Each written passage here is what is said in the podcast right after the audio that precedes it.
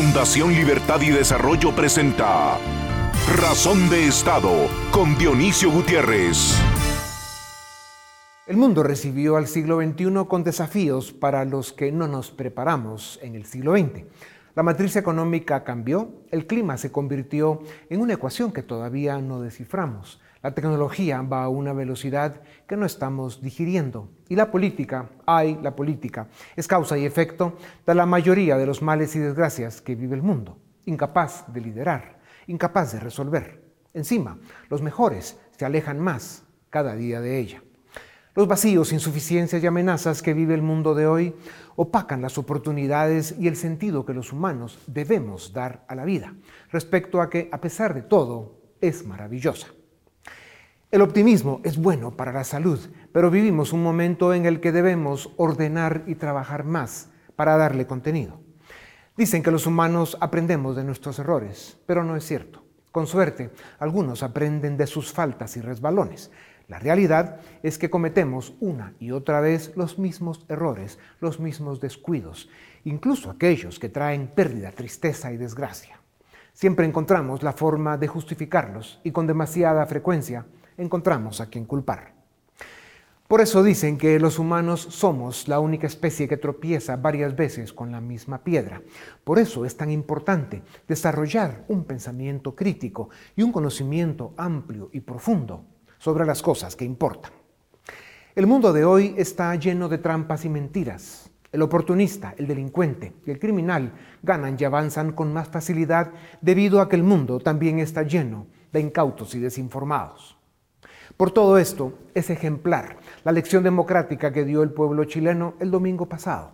Rechazar una propuesta constitucional que los habría regresado a las cavernas les devuelve el derecho a seguir construyendo un mejor futuro. Aquel proyecto de constitución fue escrito con rabia, con deseos de venganza, a la vida, contra quien esté enfrente y más si tiene poder, aunque sea honesto y esté haciendo su mejor esfuerzo. El problema es que la honradez y el talento en la política son valores escasos en estos tiempos y el siglo XXI, por el momento, está lleno de razones para la frustración, para la desesperanza, para la rabia. Hay injusticias e impunidad. La economía global se hizo insuficiente. Faltan oportunidades. Se ha abusado de la democracia y por eso ha perdido brillo. Sus instituciones se han hecho inoperantes y en demasiados casos han sido puestas al servicio de intereses que no son los del ciudadano. Se secan los ríos, se arruinan las cosechas, el mar sube de nivel. Por si esto fuera poco, el tirano de Moscú invadió al segundo país más grande de Europa y otro en Pekín se las lleva de emperador planetario. Alcanzar desarrollo y bienestar ha sido posible y lo será siempre gracias a la libertad, porque se respetan las leyes como resultado del esfuerzo colectivo de los ciudadanos para defender su democracia, porque reconocen con humildad que no es perfecta, pero saben que las otras opciones asfixian y destruyen. La vida, la vida buena, es un proyecto que exige valores, disciplina, sacrificios. Son estas las virtudes que han construido naciones exitosas, prósperas. Más que las leyes o las constituciones, que también importan y se deben respetar, son la voluntad, el compromiso y el valor de los ciudadanos lo que salva a los pueblos, lo que puede rescatar el siglo XXI. Vivimos tiempos difíciles, tiempos de prueba, pero la historia nos enseña, como lo hizo hace unos días el pueblo chileno, que cuando los ciudadanos valoramos la libertad, nada es imposible. A continuación, el documental En Razón de Estado. La política y la democracia están cada día más en deuda con los pueblos de América Latina. El descontento con la primera y el desencanto con la segunda han provocado el rechazo y las protestas más sonoras y violentas de las últimas décadas y han inducido cambios políticos y elecciones que no están resolviendo las crisis ni aliviando los dolores de la mayoría de los latinoamericanos. Más allá de que los ciudadanos participen poco y estén tomando malas decisiones, la mayor parte de la oferta política en el continente es mediocre. Corrupta y portadora de una agenda autoritaria con excusas ideológicas que está socavando derechos civiles y libertades ciudadanas. América Latina tiene un grave problema de expectativas incumplidas y desesperanza respecto al futuro, pero la historia reciente nos enseña que no es destruyendo ciudades ni escribiendo constituciones fantasiosas como saldremos adelante. El 4 de septiembre, Chile dio una muestra de madurez política, civismo y respeto por su democracia. Más del 60% de los chilenos rechazó un texto constitucional que habría lanzado a Chile al abismo populista y autoritario y de regreso al subdesarrollo. El estallido social de 2019, organizado y ejecutado por grupos extremistas y violentos, con ayuda de la inteligencia rusa y china, lograron desestabilizar el gobierno de Sebastián Piñera y llevar al poder en la siguiente elección a un grupo de jóvenes inexpertos y enamorados de las utopías de la izquierda totalitaria y globalista. El Estado chileno convocó a un plebiscito donde el 78% de los chilenos votó a favor de redactar una nueva constitución. La izquierda y la extrema izquierda ganaron la mayoría de los escaños para la Convención Constitucional, y lejos de construir una constitución que fuera la casa de todos los chilenos, redactaron un documento lleno de promesas falsas y utopías cargado de ideas maximalistas y contaminado por los complejos y las frustraciones de una élite de izquierda radical que no tiene idea ni aprecia cómo y por qué Chile se convirtió en el país más desarrollado del subcontinente americano.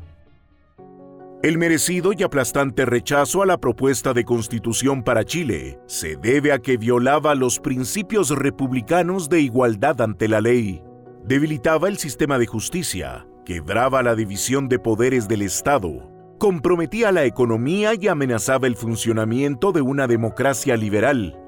Se divorciaba por completo de todo lo que hizo grande a Chile. Con este rechazo contundente, Boric sufre una derrota que hundirá aún más su popularidad, que ya está en apenas 38%. Chile tiene una buena constitución que, además, fue modificada y mejorada por el centro izquierda chileno liderado por Ricardo Lagos. Lo que necesita ahora es mejores políticos, corregir errores y regresar a los valores que le permitieron ser una nación moderna y ejemplar. Es la misma agenda que necesita América Latina, renovar la política y promover la llegada de estadistas y dirigentes respetables y respetados a los gobiernos, que, más allá de las constituciones, comprendan que la prosperidad y el bienestar de los pueblos solo son posibles en la democracia liberal, republicana y con Estado de Derecho, en el marco de un modelo de desarrollo que promueve la inversión, garantiza la propiedad, genera oportunidades y construye una cultura societaria responsable y solidaria, pero sobre todo, basada en la libertad. A continuación, una entrevista exclusiva en Razón de Estado. La democracia, la justicia, la libertad son esos valores sobre los que se ha dicho y escrito hasta el cansancio a través de la historia y por los que se ha luchado hasta la muerte a través de los siglos. Al final es siempre el uso y el abuso del poder lo que determina su éxito cuando esos valores se respetan o su fracaso cuando se vulneran. Lo que el ciudadano del mundo quiere es salir adelante, ofrecer techo, alimentos y seguridad a su familia y tener siempre la oportunidad de trabajar y tener un ingreso decoroso para lograrlo. Esto solo se ha conseguido en las sociedades donde hay leyes y son iguales para todos y donde los derechos naturales y civiles y las libertades del ciudadano se respetan a carta cabal. Chile, nación ejemplar del cono sur de la América Latina, dio hace unos días una lección de democracia al mundo. Para discutir sobre los eventos que vive este referente continental, tengo el gusto de presentarles a Vanessa Kaiser, doctora en Filosofía y Ciencia Política, con dos maestrías en las mismas ciencias. Es directora ejecutiva del Centro de Estudios Libertarios, también dirige la cátedra Hannah Arendt de la Universidad Autónoma de Chile y es columnista del diario oficial El Libero. Doctora Kaiser, bienvenida a Razón de Estado. Las encuestas en Chile indicaban que ganaría el rechazo a una propuesta constitucional regresiva y liberal y autoritaria, pero no se esperaba que el triunfo fuera tan contundente. ¿Cómo y por qué se consiguió? El malestar fue activado por el pornoterrorismo, que fueron escenas gravísimas, en que un grupo, eh, en definitiva, terminó por mancillar la bandera a través de la pornografía en un evento de la prueba.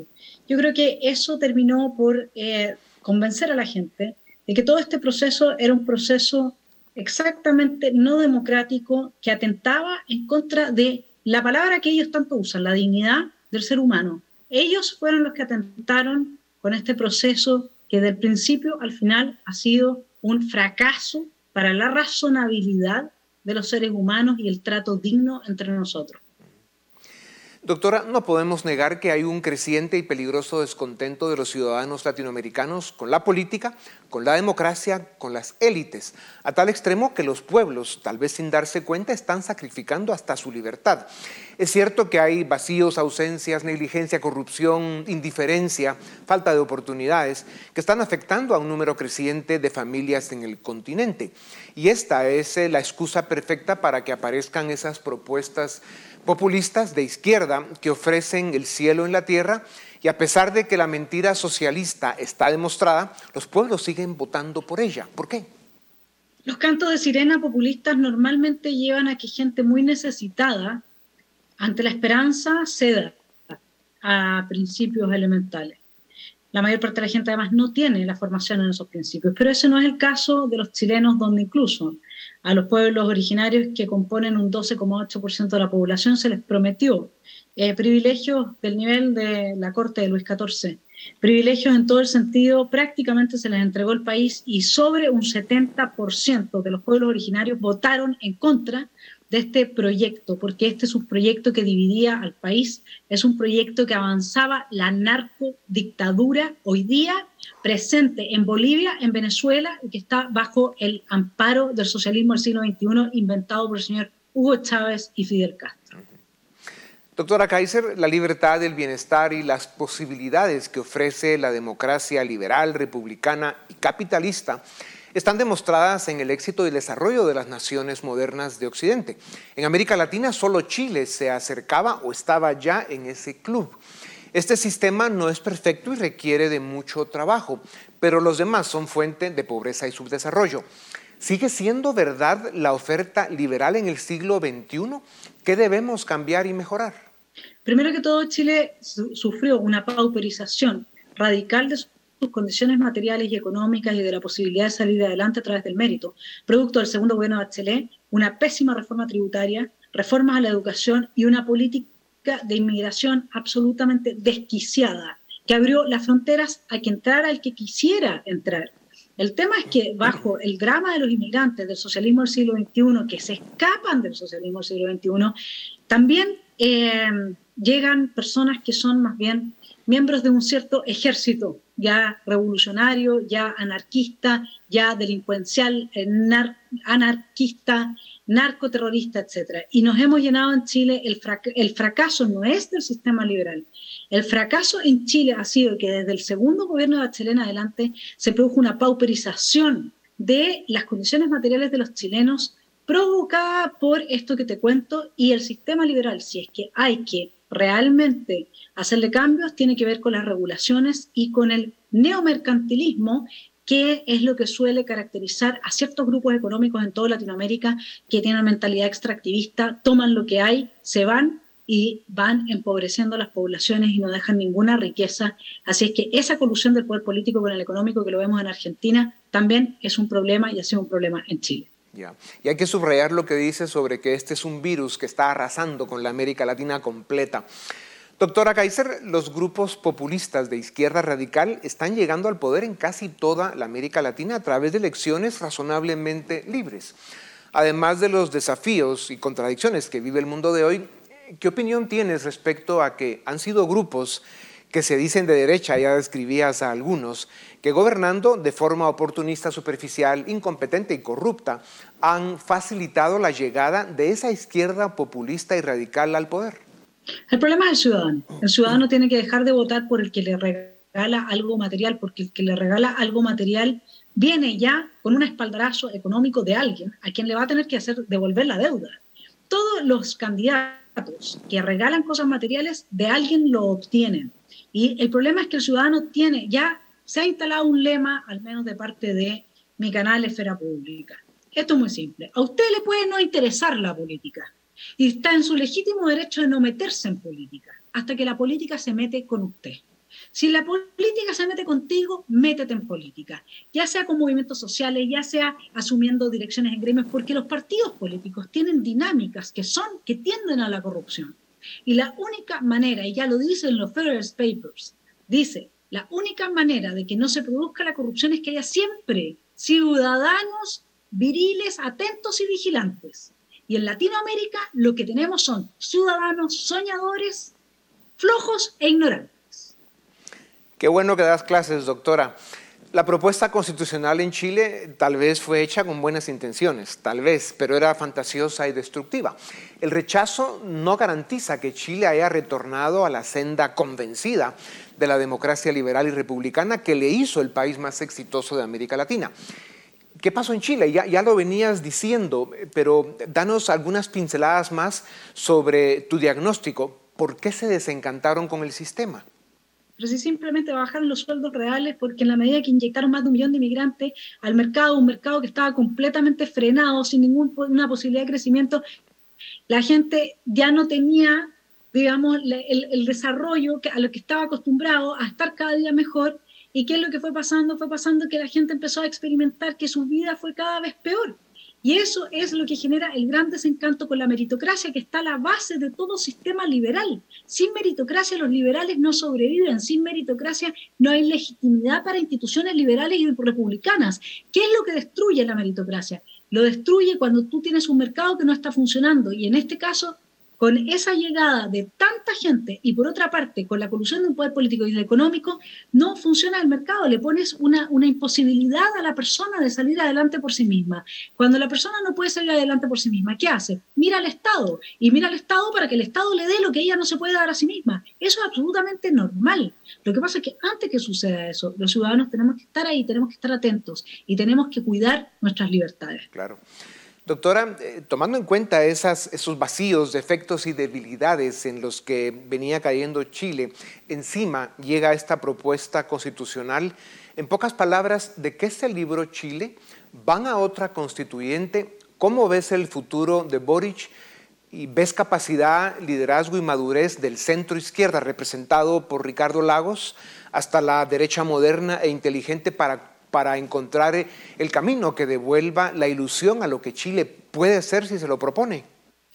Chile se liberó de una narcodictadura. El plurinacionalismo está pensado por Álvaro García Linera, eh, brazo derecho de Evo Morales, y ellos están avanzando esto desde Venezuela, ahora está reiniciándose en Colombia y eh, está instalado también en Bolivia. La idea era destruir a Chile en más de 10 naciones distintas, con supuestos pueblos originarios que tenían derecho a todo, mientras los chilenos, esto era una guerra de todos contra todos, desmembrar al país. ¿Por qué la narcodictadura es un régimen que ha funcionado tan bien en Latinoamérica? En eh, China, lo que hicieron los comunistas para salir de la pobreza y del total descalabro fue incorporar el capitalismo. En Latinoamérica lo que hicieron fue descubrir que a través de el narcotráfico las élites de extrema izquierda pueden darse una gran vida y no tienen ni siquiera que tener aparato productivo. Basta que tengan poder coercitivo y que tengan de su lado a los, a los narcotraficantes, que entonces bajan los costos de producción en estos territorios, y finalmente quienes sostienen las dictaduras latinoamericanas narcoterroristas son los consumidores de droga europeos y norteamericanos. En pocos años Chile además pasó a ser un país uno de los principales exportadores de droga a Europa. Chile nunca había pasado por eso. Hoy día nosotros tenemos tomada parte del territorio por narcoterroristas como lo tenía eh, Colombia con la FARC en su época. Entonces, Chile ha tenido una debacle en, la en, las instituciones. ¿Podemos rescatar eso? Este fue un proyecto de nueva constitución que se hizo para, para esta narcodictadura, al punto que habían dos artículos que aseguraban que a los presos no se los podía incomunicar, que tú sabes que la única manera de desmantelar a las mafias narcotraficantes es incomunicando a los presos. Y no solamente eso, sino que además se podían postular a cargos públicos y de elección popular quienes hubieran cometido actos terroristas. Todo eso estaba contenido en este diseño de proyecto de nueva constitución. Lo que venga para Chile va a depender. ¿No tenemos una derecha moderna? No, no la tenemos. Tenemos una socialdemocracia que hoy día no tiene representación eh, en los partidos, que se armó en los amarillos y que es la gente realmente inteligente de centro izquierda, y uno podría decir desde cierta izquierda que incluso son un poco de centro derecha, lamentablemente ellos están constituidos como movimiento y no como partido político. Los partidos políticos tradicionales están absolutamente desacreditados en nuestro país, así es que se ve muy difícil el camino por venir, pero depende de la voluntad de cada uno de nosotros para dar lo mejor de sí y sacar al país adelante y que esta no solamente sea, sea un triunfo electoral, que este sea también un triunfo cultural. Imagínate si ese es el diagnóstico y la realidad de Chile. Eh, ¿Cómo está el resto de América Latina en, el que la mayor parte tienen ese y muchos más problemas? Doctora, el Foro de Sao Paulo y el Grupo de Puebla, padrastros del socialismo del siglo XXI, con el padrinazgo de Pekín y Moscú, tienen esa agenda que ya describíamos y un manual estratégico que busca destruir las débiles democracias de América Latina y llevar al poder a sus aliados, operadores y cómplices para montar dictaduras con fachada democrática, muchas de ellas narcotraficantes, y hacerle frente a Estados Unidos desde el sur. Con contadas excepciones está casi tomado nuestro subcontinente. No sé en el caso de Boric a qué agenda responde, aunque ya empezabas a dar algunas luces, pero ¿cómo explicar a los pueblos latinoamericanos de que corremos peligro de regresar al siglo XVIII? Acá cada persona que tiene un mínimo de conciencia tiene que dar la pelea, tiene que sentirse parte de esta, esta defensa que estamos haciendo todos de nuestras libertades. Esa es la única manera. No hay otra manera, no van a haber golpes militares, porque los militares en parte, no en Chile, pero en parte importante de Latinoamérica, están corrompidos. Se han corrompido con este narco, narcotráfico. Lamentablemente las drogas nos llevan a un punto en que vamos a tener que decidir si o la opción de Singapur o legalizar definitivamente, porque si no, no vamos a poder escapar a ello. Pero la gente tiene que entender que finalmente em, llega un momento en que no hay dónde arrancar. Y esto hoy día no va a venir a Estados Unidos, esto no es la Guerra Fría, a Estados Unidos no le interesa el Cono Sur, eh, extrañamente, no le interesa. Eh, Estados Unidos es un imperio que está en decadencia. Es China la que está resurgiendo con mucha fuerza y eh, no se sabe que Latinoamérica no tiene los hábitos tradicionales de una China que pudo ordenar a toda su población en pos de metas capitalistas. Es muy difícil instalar eso en Latinoamérica. Por eso es que en Latinoamérica ya no les importa a la gente. Lo único que van a hacer permanentemente es fortalecer el poder del narco ante la ausencia del Estado para poder eh, lograr sus objetivos económicos que están vinculados al narcotráfico y el regalo de las materias primas, porque ahora sí que va a haber la teoría, ¿no es cierto?, que de la dependencia que establecía que los países ricos habían llegado a ser ricos porque habían explotado en sus materias primas a los pobres, ahora sí que se va a hacer realidad, porque ahora vamos a tener el regalo que van a hacer como ya lo han hecho con el, con el petróleo en Venezuela, eh, una parte de nuestro cobre en Chile, etcétera, a grandes potencias eh, que por otra parte están detrás de la pauperización de la vida en estos países y de la reducción drástica de sus libertades para poder acceder fácilmente a las materias primas. Doctora Kaiser, regresando un poco al, fenómeno que se dio en Chile y que se ha venido repitiendo en Colombia, recientemente en Panamá, en Ecuador, no digamos, eh, el proceso constituyente chileno fue resultado de lo que mal llamaron el estallido social de 2019, que fue más una conspiración para votar un gobierno democrático eh, y electo eh, legítimamente. Chile vivió violencia, vandalismo destrucción. Fueron esos grupos violentos quienes encabezaron la cruzada constituyente y por eso fracasaron.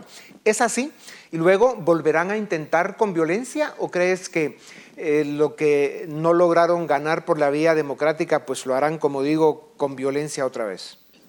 A ver, si uno quiere entender este fenómeno se tiene que ir al computador de Raúl Reyes, segundo a cargo de la FARC en Colombia que en el momento de morir es incautado, donde se encuentran más de 300 correos electrónicos entre el Partido Comunista y la FARC para entrenar a supuestos grupos indigenistas que no tienen nada indigenistas, son narcoterroristas en el sur de Chile. ¿Por qué te doy este ejemplo de la triangulación? Porque así es como tú puedes entender por qué pasó con la Convención Constituyente en Chile. No es que hayan sido las personas revolucionarias Em, terroristas, violentistas que quemaron 72 estaciones de metro, terrorismo se llama eso en cualquier parte del mundo, las que hayan llevado a cabo la discusión en la convención. Pero son un brazo, son parte de este triángulo de las Bermudas en que se pierde nuestro entendimiento, porque por un lado tienes la violencia, por otro lado tienes su cara de nueva institucionalización y por otro lado tienes a una ciudadanía que cae presa de todo esto porque no lo entiende. Entonces, no son exactamente las mismas personas, pero sin duda están en una alianza. Y esa alianza no implica violentistas solamente chilenos. Acá claramente hubo, hubo estrategia. En Chile no ha existido nunca tal cosa. Tú no llegas y quemas una estación de metro, no le tiras acelerante al cemento y le prendes un fósforo.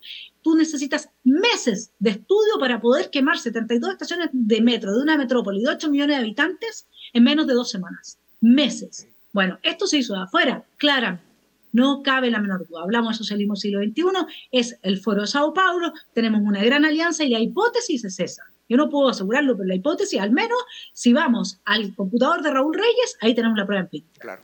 Luego, ¿qué va a pasar en adelante? Bueno, en adelante las fuerzas democráticas yo espero que sean capaces de diseñar un sistema de, mm, discusión y de participación en el proceso de una nueva, eh, de un nuevo proyecto de constitución en que estos sectores extremos, violentistas, narcoterroristas, etcétera, queden fuera. En Chile todavía hay mucha gente que es demócrata, es inteligente, entiende cómo funciona el poder, y yo creo que juntos podemos hacer la fuerza para evitar lo que ha sido inevitable en otros países. Claro el no ver esta conflagración globalista de izquierda radical, populista y, narcoterrorista en muchos casos, no ver la amenaza que representa para América Latina es estar realmente ciegos.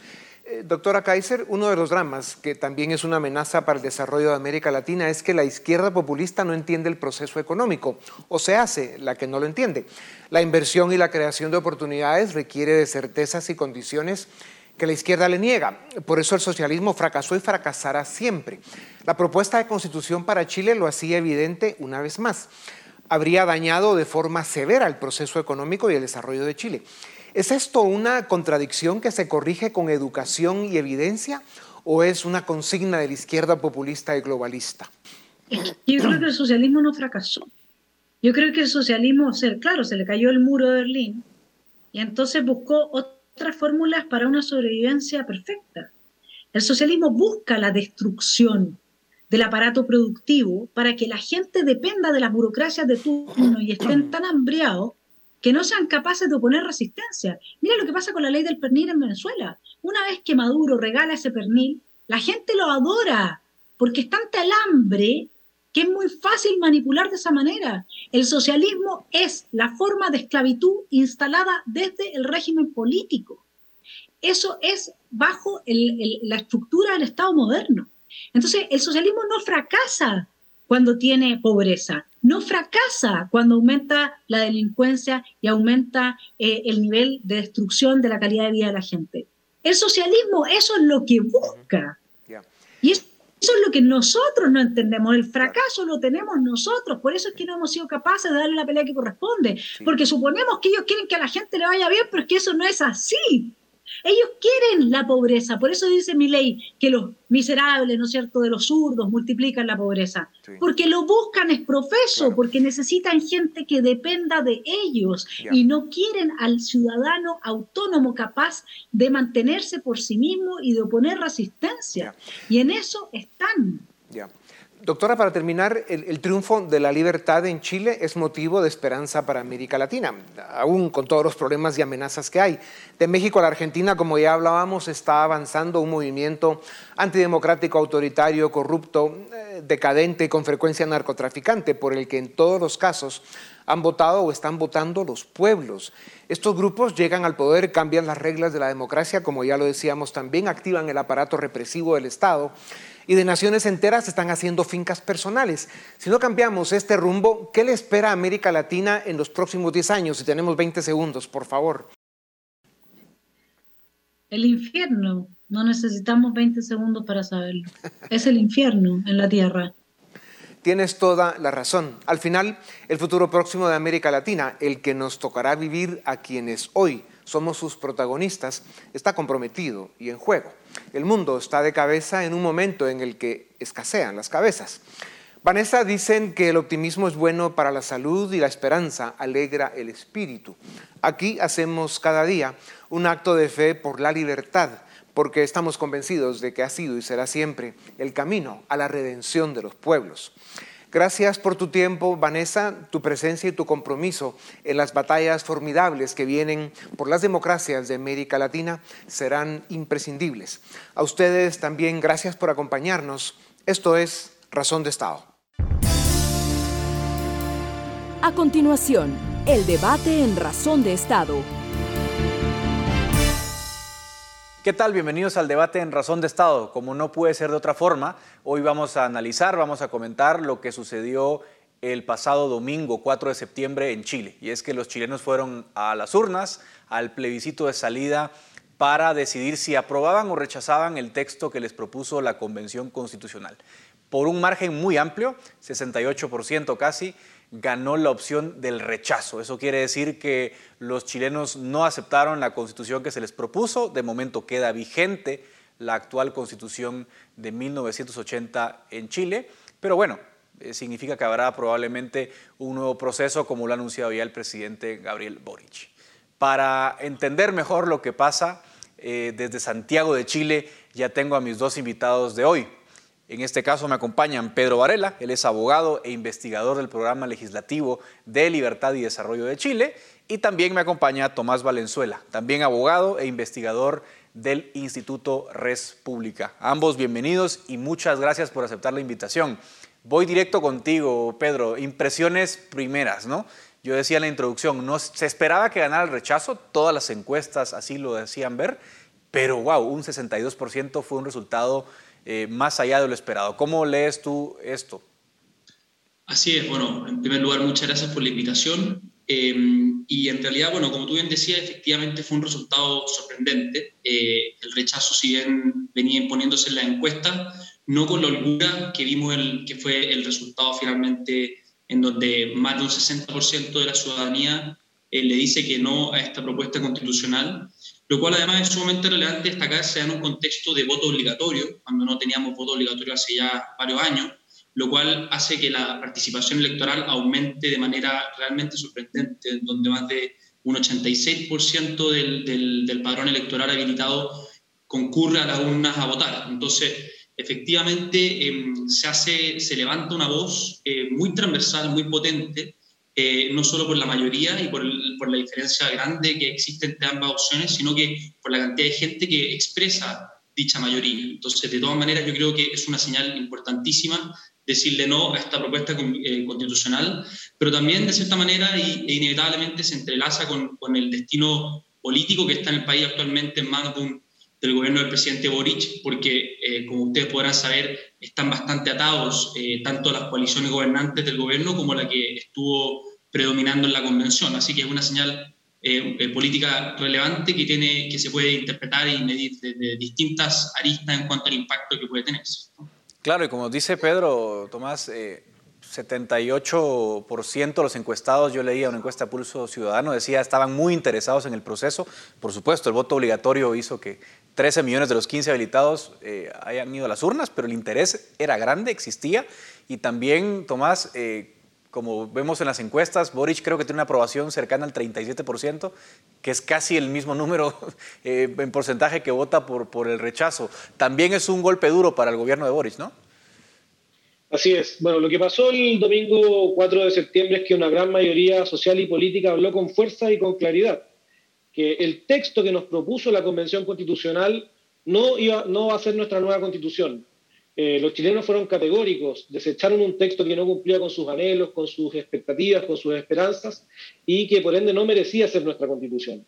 Eh, solo para ponerlo en perspectiva, eh, el rechazo triunfó incluso en los grupos más desposeídos del país, un 75% de los votos obtuvo en el, en el quintil de menos ingresos.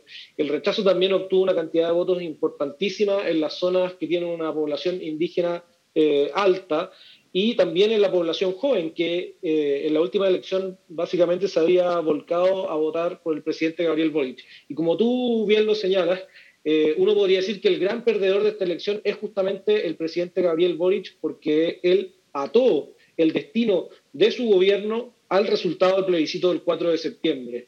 Y fue prácticamente un jefe de campaña de la prueba. Entonces hoy día se ve, eh, la verdad, muy deslegitimado en una posición muy compleja para encabezar eh, el acuerdo que, al que tendrán que llegar los sectores políticos para darle un cauce a este proceso constitucional de cara al futuro.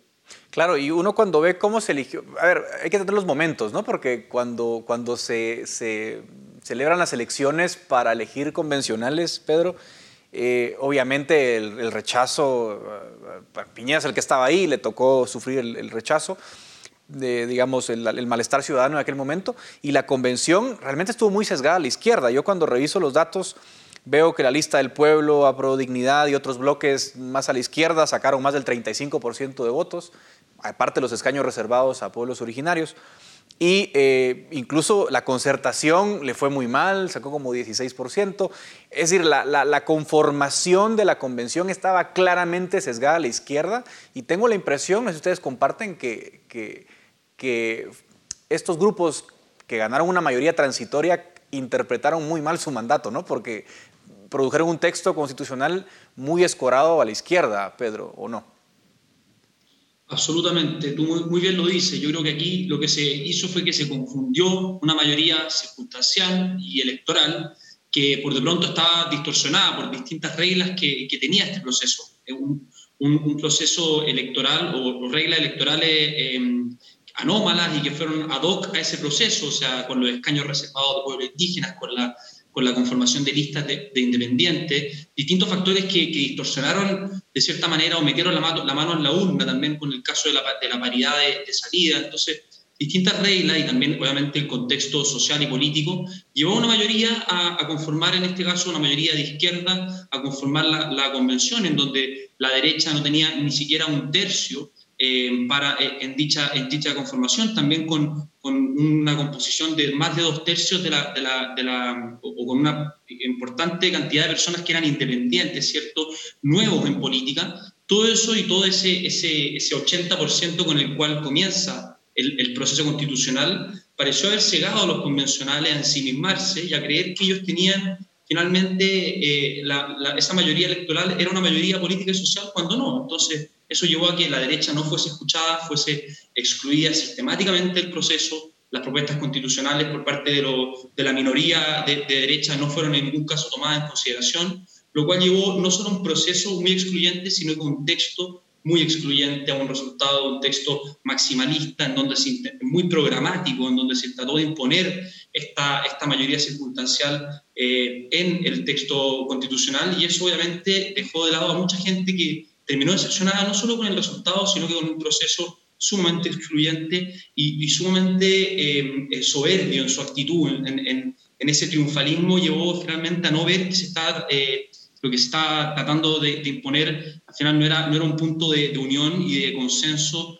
como lo que debe ser una constitución, sino que más bien era, era algo muy programático y en este caso circunstancialmente muy inclinado hacia la izquierda. Claro, y ahora digamos, lo que me llama la atención, Tomás, es que eh, como ya recordamos, ¿no? que la conformación de la, de la convención estaba muy, muy eh, escorada a la izquierda, también es cierto que, que es una derrota para, para, digamos, el anti-establishment, ¿no? Porque ellos fueron la mayoría, la izquierda fue la mayoría, pero también las listas independientes de izquierda.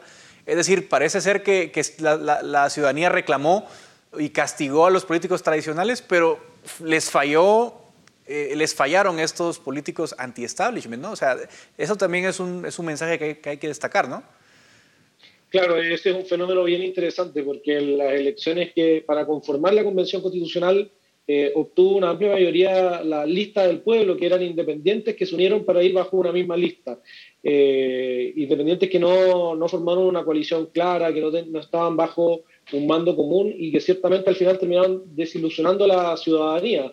Y yo, aquí quisiera hacer una reflexión en cuanto al resultado de ese trabajo de los convencionales, ¿no? Porque uno el resultado lo puede ver desde tres ópticas, desde el fondo, desde la forma y también desde la situación política actual. En el fondo se intentó, sobre todo impulsado por esta lista de independientes, ¿cierto? La lista del pueblo, de implantar una idea de plurinacionalidad que es ajena a la realidad chilena. Eh, Chile tiene un 12% de población indígena, eh, que si bien es alto, eh, no alcanza como para sostener que Chile sea un país plurinacional.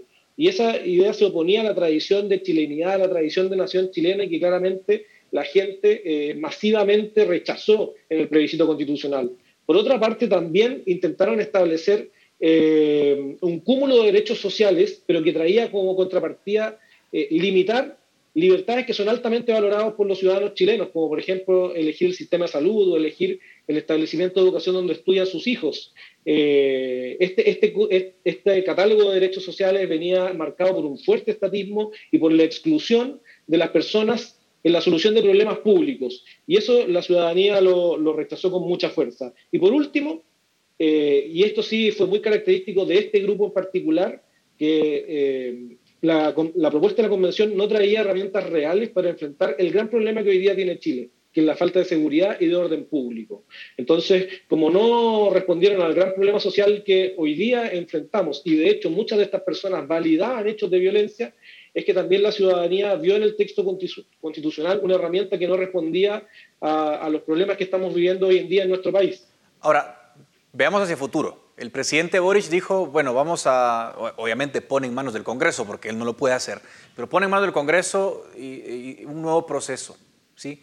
Eh, yo creo que la reforma constitucional para, para, hacer esto, todo este proceso supuso que iba a ganar la prueba, esa era la, la idea en 2020, no ganó.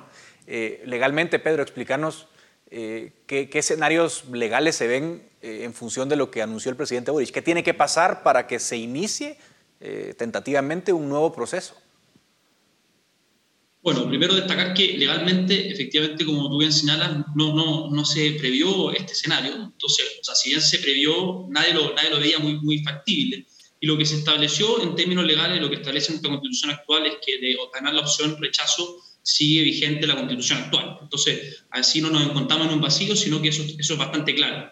Ahora bien, eso es muy distinto de lo que puede hacer más, bien el, el, el arista política, ¿cierto? Cómo reaccionan las fuerzas políticas tenemos que recordar que el rechazo es una fuerza más, transversal a la de la prueba, donde se plegaron no solo fuerzas de la derecha y la centro-derecha, sino que también de la centro-izquierda, quienes estuvieron por esta opción. Y también hay un compromiso político que subyace hasta, al, al, rechazo, en este caso, en donde los tres principales partidos de centro-derecha, que son eh, eh, Renovación Nacional, la UDI y Evópoli, sin, sin, contar en este caso el Partido Republicano, pero esos tres que son los más tradicionales, por así decirlo, eh, se, se, comprometen antes del plebiscito con un nuevo proceso constitucional y con ciertos puntos a ser, eh, a, ser discutido en, dicho, en dicho proceso. Entonces, ahí eh, los partidos de, tradicionales de centro derecha, de cierta manera, ya están honrando ese, ese compromiso ayer concurrieron al Palacio de Gobierno para manifestarle al presidente su disposición de continuar con el proceso.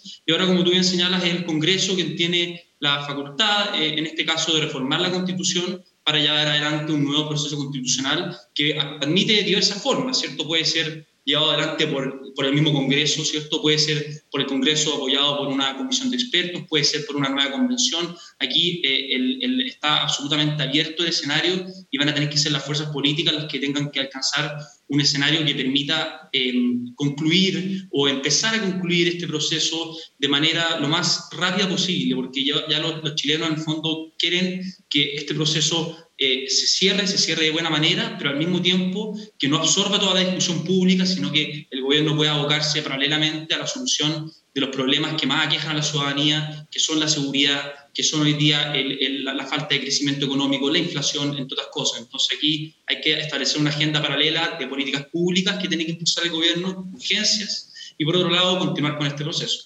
Ahora, Tomás, digamos, ¿qué, escenarios ves tú? Porque definitivamente Boric no goza del respaldo popular amplio, que eso hay que decirlo.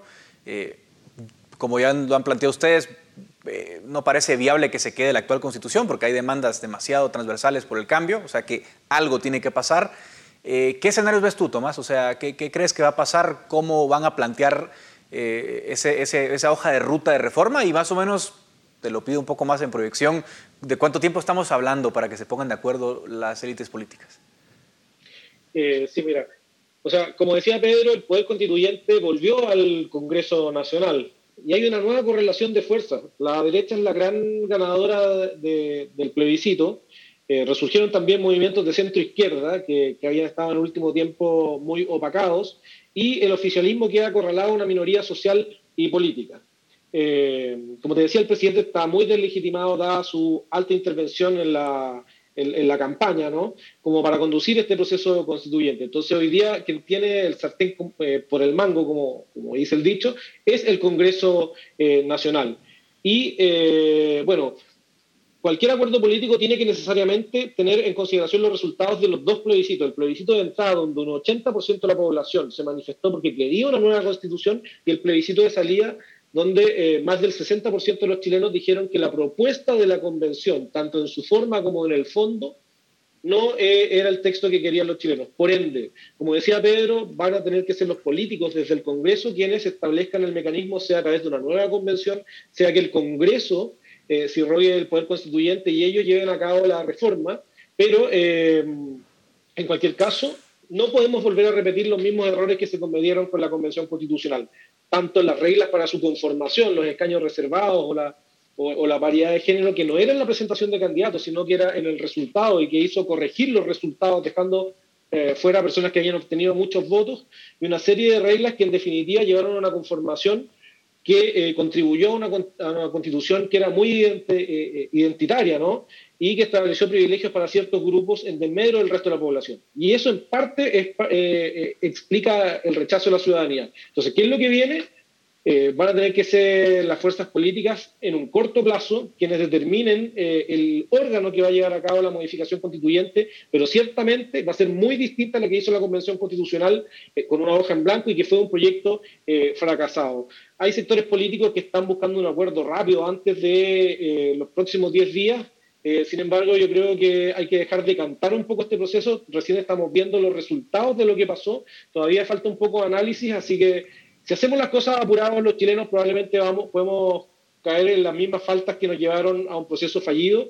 Eh, lo conveniente es que en un breve plazo, pero no con apuro, sin calma, pero sin prisa, podamos eh, definir las reglas que nos permitan una constitución que respete las libertades de las personas, que entienda que la iniciativa privada es clave para la solución de los problemas públicos y que también consagre los derechos sociales, pero de manera eh, cierto, responsable y no como lo hizo la Convención mm. Constitucional. Pues yo celebro que, haya ganado el rechazo porque como ustedes lo han planteado, era un texto, era un programa de gobierno de izquierda, en realidad no era una constitución. Y ojalá que ahora Chile reconduzca el rumbo, encuentre la fórmula adecuada y regresemos a las bases. Una constitución es un documento en el que del que todos tienen que estar de acuerdo, no, una facción política concreta. Ojalá ahora la derecha tome la batuta, haga un esfuerzo eh, eh, pues, eh, viable para reconducir el país en el buen rumbo y ojalá aprendan de los errores también que cometió la convención, de no, tampoco plantear un, un, texto maximalista como lo hicieron ellos. Muchísimas gracias Pedro Varela y Tomás Valenzuela por acompañarme de Santiago de Chile. Hasta aquí llega el debate en Razón de Estado. Razón de Estado con Dionisio Gutiérrez es una producción de Fundación Libertad y Desarrollo.